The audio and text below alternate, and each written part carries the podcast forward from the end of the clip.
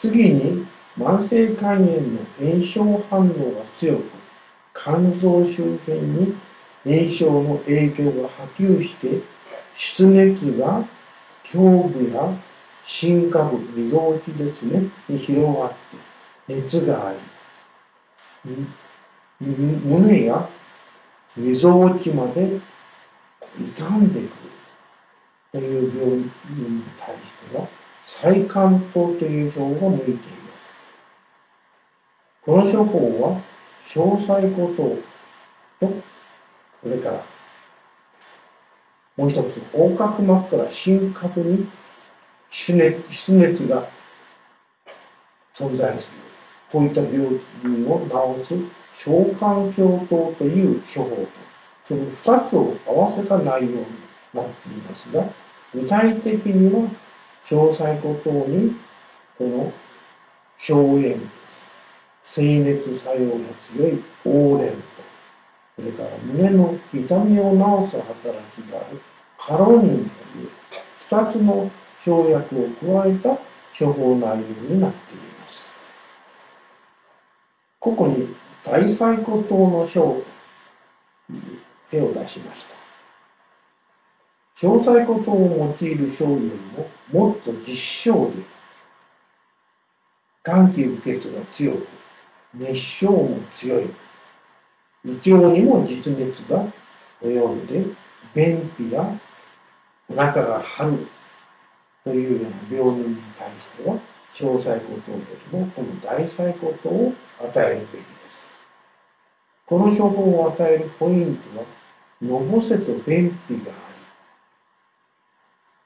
あり、もうお腹が脇の下だけではなくて、お腹全体、特に上半分に非常に強い緊張と腹満がある。そして、さっきも言いましたように、胸胸部が非常に強いというところを目標にして、その場合は大細骨を使います。大細骨の処方とその効能についてここに出しております。中の処方構成を読んでいただくとわかると思いますが、大細骨等という処方は、小細骨等からその詳細骨等の費用を補い、元気を助けるという働きをした肝臓と人参は去って、取ってしまって、代わりに火の訴えを開いて、体内の熱を外に追い出してしまう。こういった期日と芍薬を代わりに入れています。非常に強い実証ですから、体を補うという薬よりも、それを排泄していく薬の方を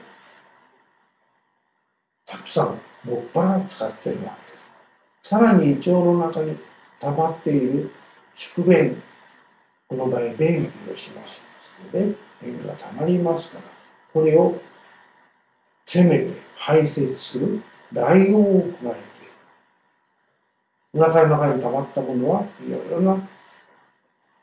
邪と、それから熱と、そういったものを持ってますから、こういったものを排泄しないと症状が取れないわけです、それを取るために大王をたくさん加えているのが、この大細胞という処方の特徴です。ここからは慢性肝炎がいよいよ進行して、